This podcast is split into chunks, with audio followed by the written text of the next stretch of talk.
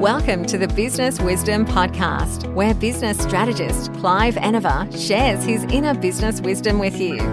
Each episode is packed with his experience to help you grow and develop your own business wisdom. Join Clive as he shares his wisdom with you.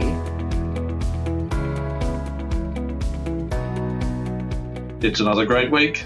We want to make the most of it. And of course, we want to use this week to set up the rest of the year and the rest of next year. And for as far as you can possibly see, use it to make good on everything that you want to do. And today I'm taking the subject of our conversation from our business wisdom cards again. You can get this box of business wisdom cards from enevergroup.com.au. And what do they contain? These cards are everything that can happen in your business. I put them together based on all the information that I've learned across the years and heard from people that they have difficulty with. Each card covers a particular subject and gives you a few clues on how you might deal with it. So today's card is, and for those of you who have already noticed, of course, there is a box of these cards here with this little fellow. And they're sitting with that little fellow because that's Winston, the keeper of the wisdom. So today's card is hone your mission. Now, why on earth would you want to know what your mission is? Well, subject of the, this conversation is Monday morning motivation. Why do we need to be motivated? We've got to be motivated in order to go out and do the things that we do. If we're not motivated to do that, we just, what do we do? Go down to the river and watch the water flow by? Or maybe we sit and watch TV.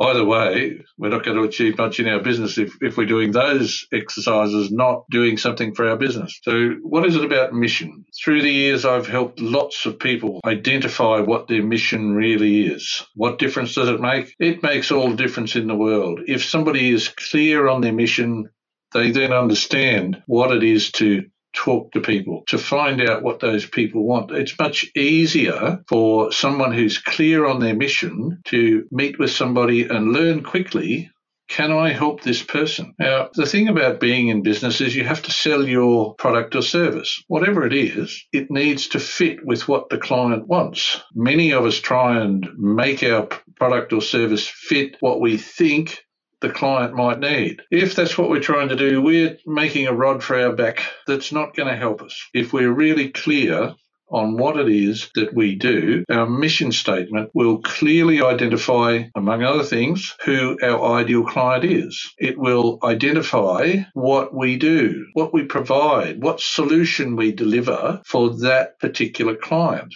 Being able to understand that clearly means that we can then express it clearly. It means that in expressing it clearly, the person we're expressing it to will identify this is what I need, or alternatively, this is not what I need. Either way, for the person in business wanting to provide their product or service, this is an excellent result. It's an excellent result because you're not wasting time speaking with somebody that there's not going to be any business done. You can move on Find the person with whom you will do business, do the business, have a great relationship with a client who actually what it is that you're providing, and so on and so forth. What what happens then?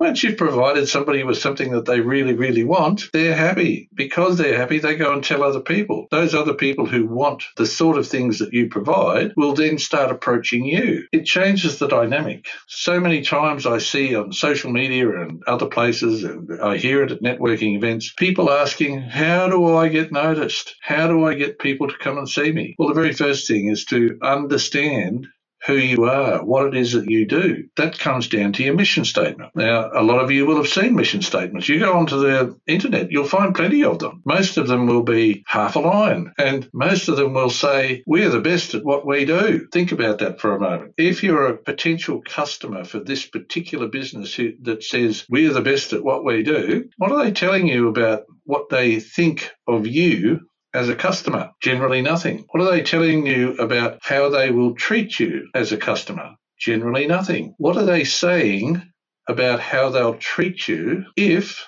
they don't do quite the job that you expected? Generally nothing. We could carry on with that line of thinking and ask, okay, go and ask the people who have worked with those businesses and what did they find? Did they find that it was all about them or did they find that it was all about the customer? If you're in business, and that's probably why you're looking at this, if you're in business, The idea is that you provide a service to your customer. In providing that service, that customer receives a solution to a problem that they have. If you understand your mission, you can write it down. How do you write down your mission statement? Write it down from the point of view of what benefit it's going to provide to your customer. In doing that, typically, as I work with people to help them build their business plan, we create a mission statement. That mission statement is typically 80 to 120 words. And within those 80 to 120 words is the answer to any question that any person can ever ask of that business, regardless of their relationship to that business. Think about that. 80 to 120 words contains any, oh, sorry, every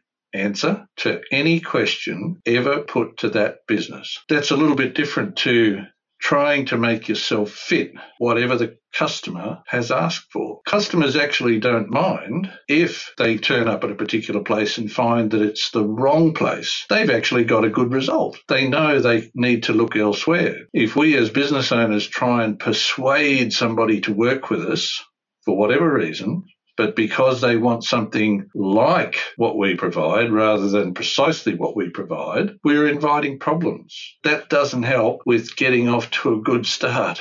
Hone your mission. Have a good look at what it is that you actually do. And most people that I've worked with find that looking at what they've been doing isn't much of a help. Start looking at what it is that you want to do. Write out what that is. Make it clear in your own mind, and then go and tell people with clarity what it is that you do. Thanks for joining Clive. Remember to subscribe for more business wisdom. Want to work with Clive? Book a discovery call with him at enevergroup.com.au.